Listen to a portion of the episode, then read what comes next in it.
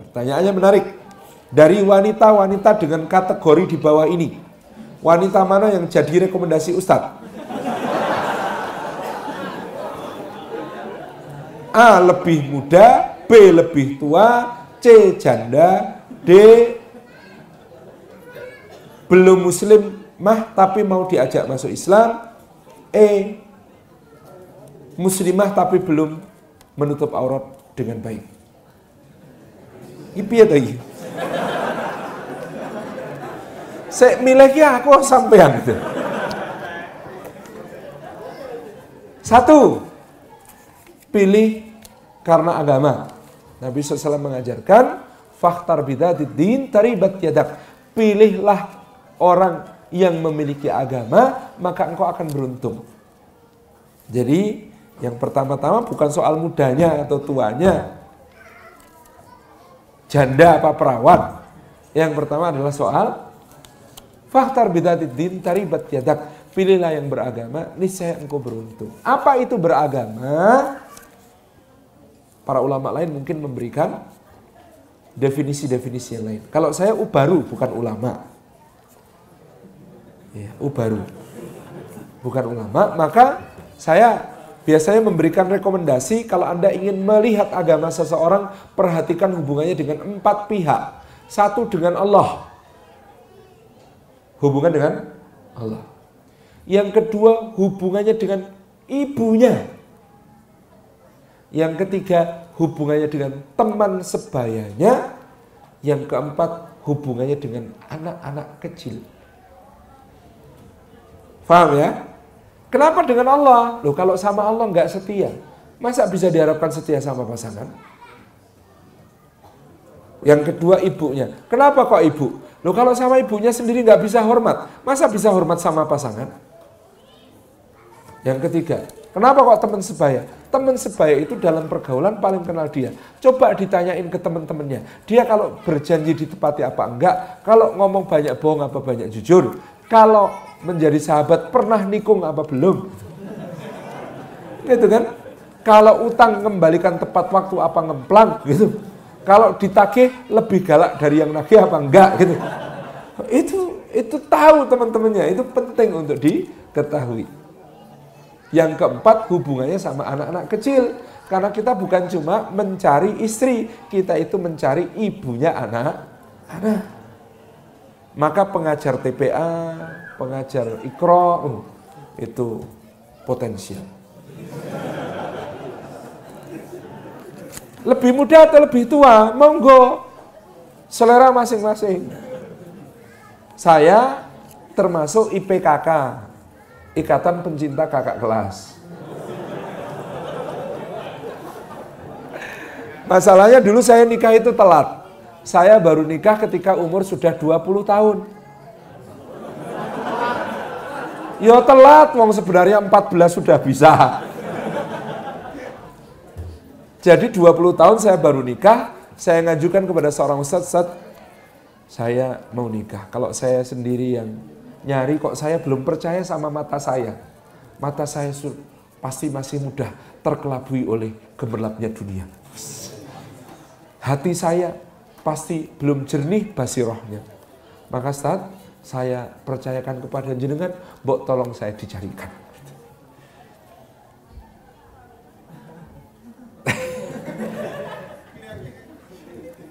terus, terus gimana? Ustadznya tanya, Kriterianya apa? Yang solihah dan mensolehkan. Kata ustadznya, bagus, tapi abstrak. Mbok yang konkret kriteria itu. Loh, konkretnya gimana? Ya konkret yang gampang dicari. Yang bisa ditemukan orangnya. Oh, konkretnya gini Ustaz, tolong dicarikan akhwat muslimah yang punya kelompok binaan pengajian itu minimal tiga kelompok dan stabil. Ustadznya bilang, kok pinter antum? Ya muridnya Ustadz itu. Kenapa kamu milih yang begitu? Karena punya binaan dan stabil itu Artinya banyak. Berarti dia teman curhat yang baik.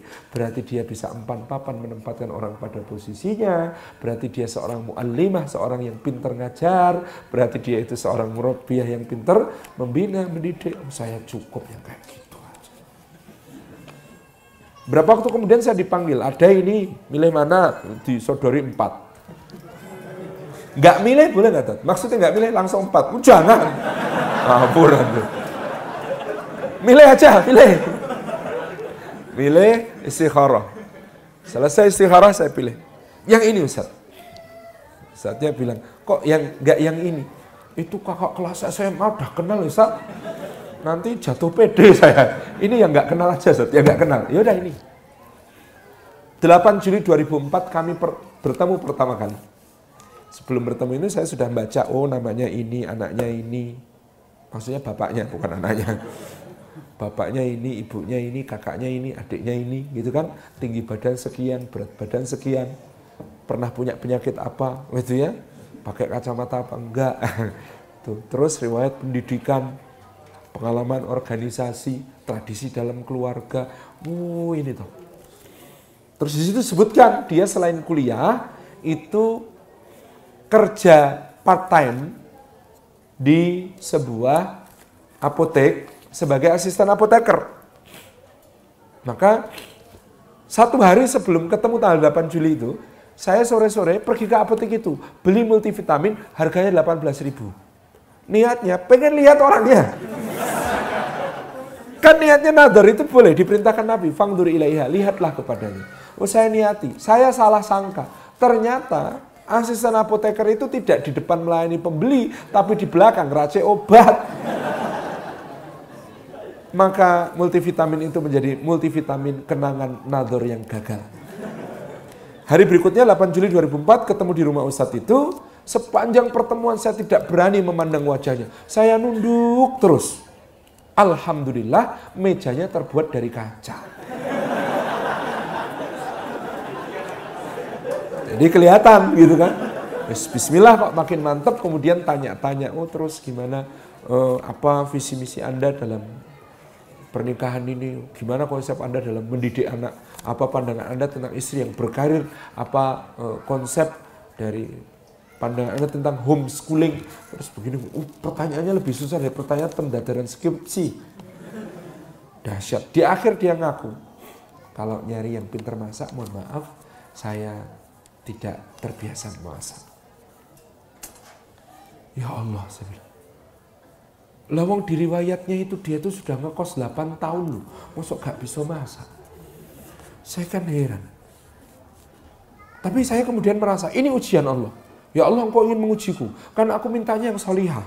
Solih kan gak harus bisa masak ya, ya Allah ya. Ya wes gak apa-apa saya bilang di Jogja ini banyak rumah makan.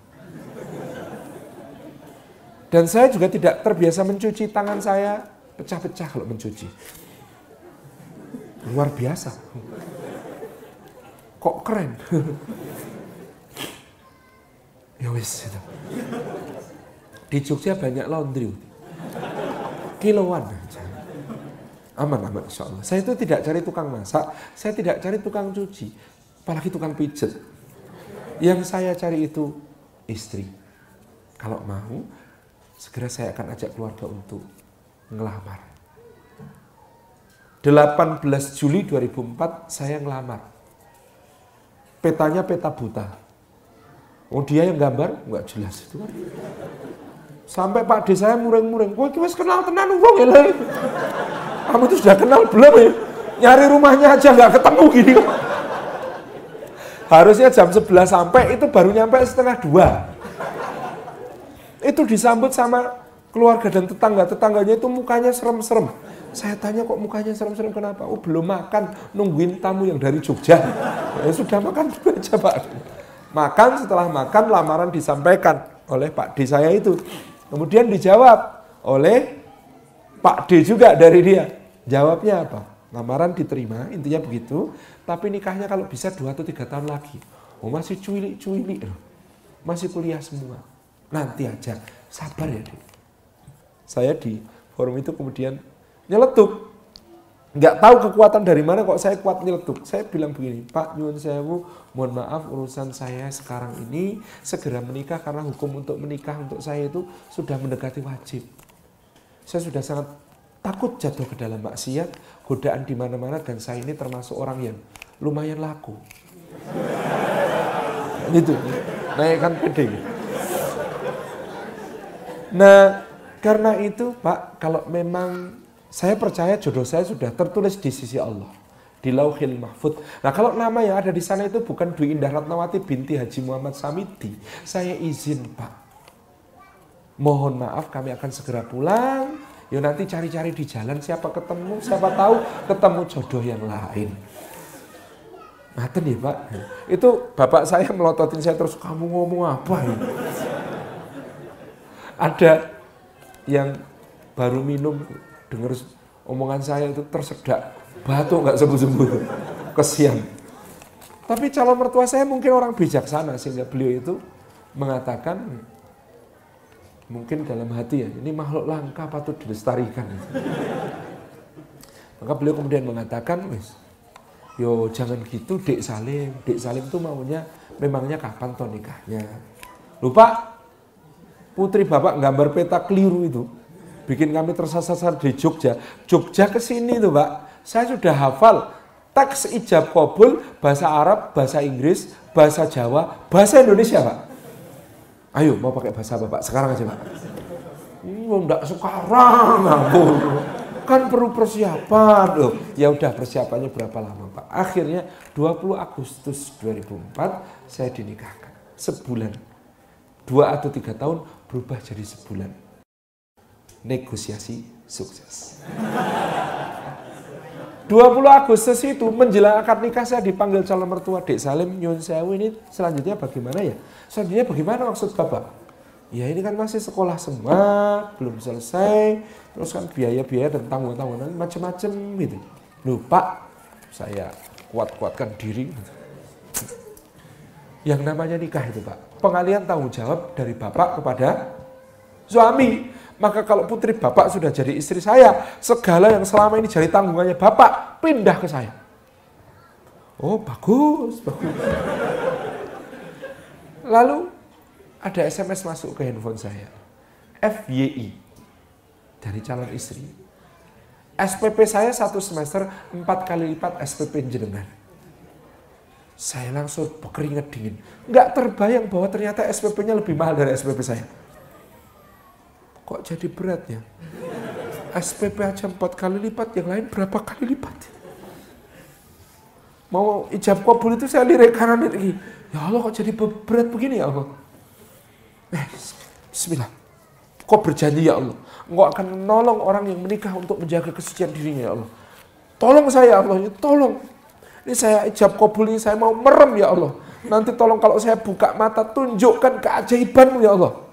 Nabi Ibrahim itu ketika menyembelih Nabi Ismail juga memejamkan mata. Kenapa? Karena berprasangka baik sama Allah. Dan untung Nabi Ibrahim itu memejamkan mata, ya kan? Kalau Nabi Ibrahim menyembelih Ismail melek, itu malaikatnya bingung. Ya Allah, gantinya pakai domba kapan? Ya Allah, Ibrahim yang liatin. kan gitu. Makanya saya juga memejamkan mata meskipun saya tidak berharap nanti keajaibannya kayak Nabi Ibrahim. Masa diganti domba nggak lucu? Bismillah. Kemudian ternyata begitu saya buka mata, itu hujan turun. Rintik, rintik, rintik, makin deras, makin deras. Padahal bukan musimnya. Langsung, habis itu kan setelah selesai ijab kabul, istri diminta cium tangan suami. Dia megang tangan saya, 220 ribu volt. Tok pertama kalinya kulit saya disentuh wanita yang dulu tidak halal untuk saya, sekarang halal. Saat itulah saya kuat-kuatkan, hidung saya saya dekatkan ke ubun-ubunnya, saya sentuhkan sambil saya berdoa, saya berbisik kemudian.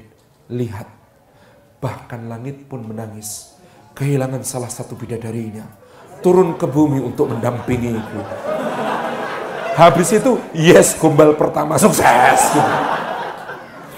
Gitu ya mas, ceritanya begitu. Jadi kalau serius, salah satu skenario nya begitu. Insya Allah dimudahkan oleh Allah subhanahu wa ta'ala. Ternyata nggak sampai setahun kemudian, 17 Agustus 2005, istri saya yang dulu waktu masih calon mengaku tidak bisa masak, pada hari ulang tahun Republik Indonesia yang ke-60, lomba masak tingkat RT juara satu.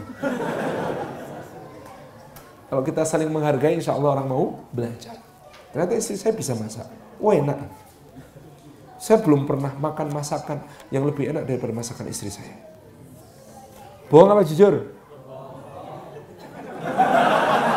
Bohong berpahala, jujur juga berpahala, jadi nggak masalah.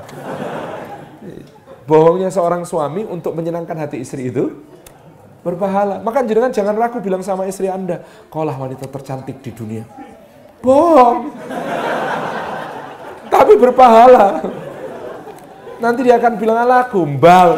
Tapi sebenarnya hatinya senang. Itu wanita, wanita itu sulit dipahami, jenengan dimarahi. Satu saat jenengan bikin kecewa banget terus dia marah. Sampai dia nyuruh kita keluar dari rumah terus pintunya dibanting. Berat gitu. Pergi sana. Apa yang kita lakukan? Jangan pergi. Itu tuh dia ada di balik pintu, nunggu pintu diketuk lagi. Tapi nanti kalau Anda ngetuk, dia akan bilang, apa ngetuk-ngetuk? Tapi kalau jenengan pergi beneran, sedihnya nggak hilang-hilang. Nah, itulah susahnya mengelola hati wanita. Hati-hati anak muda.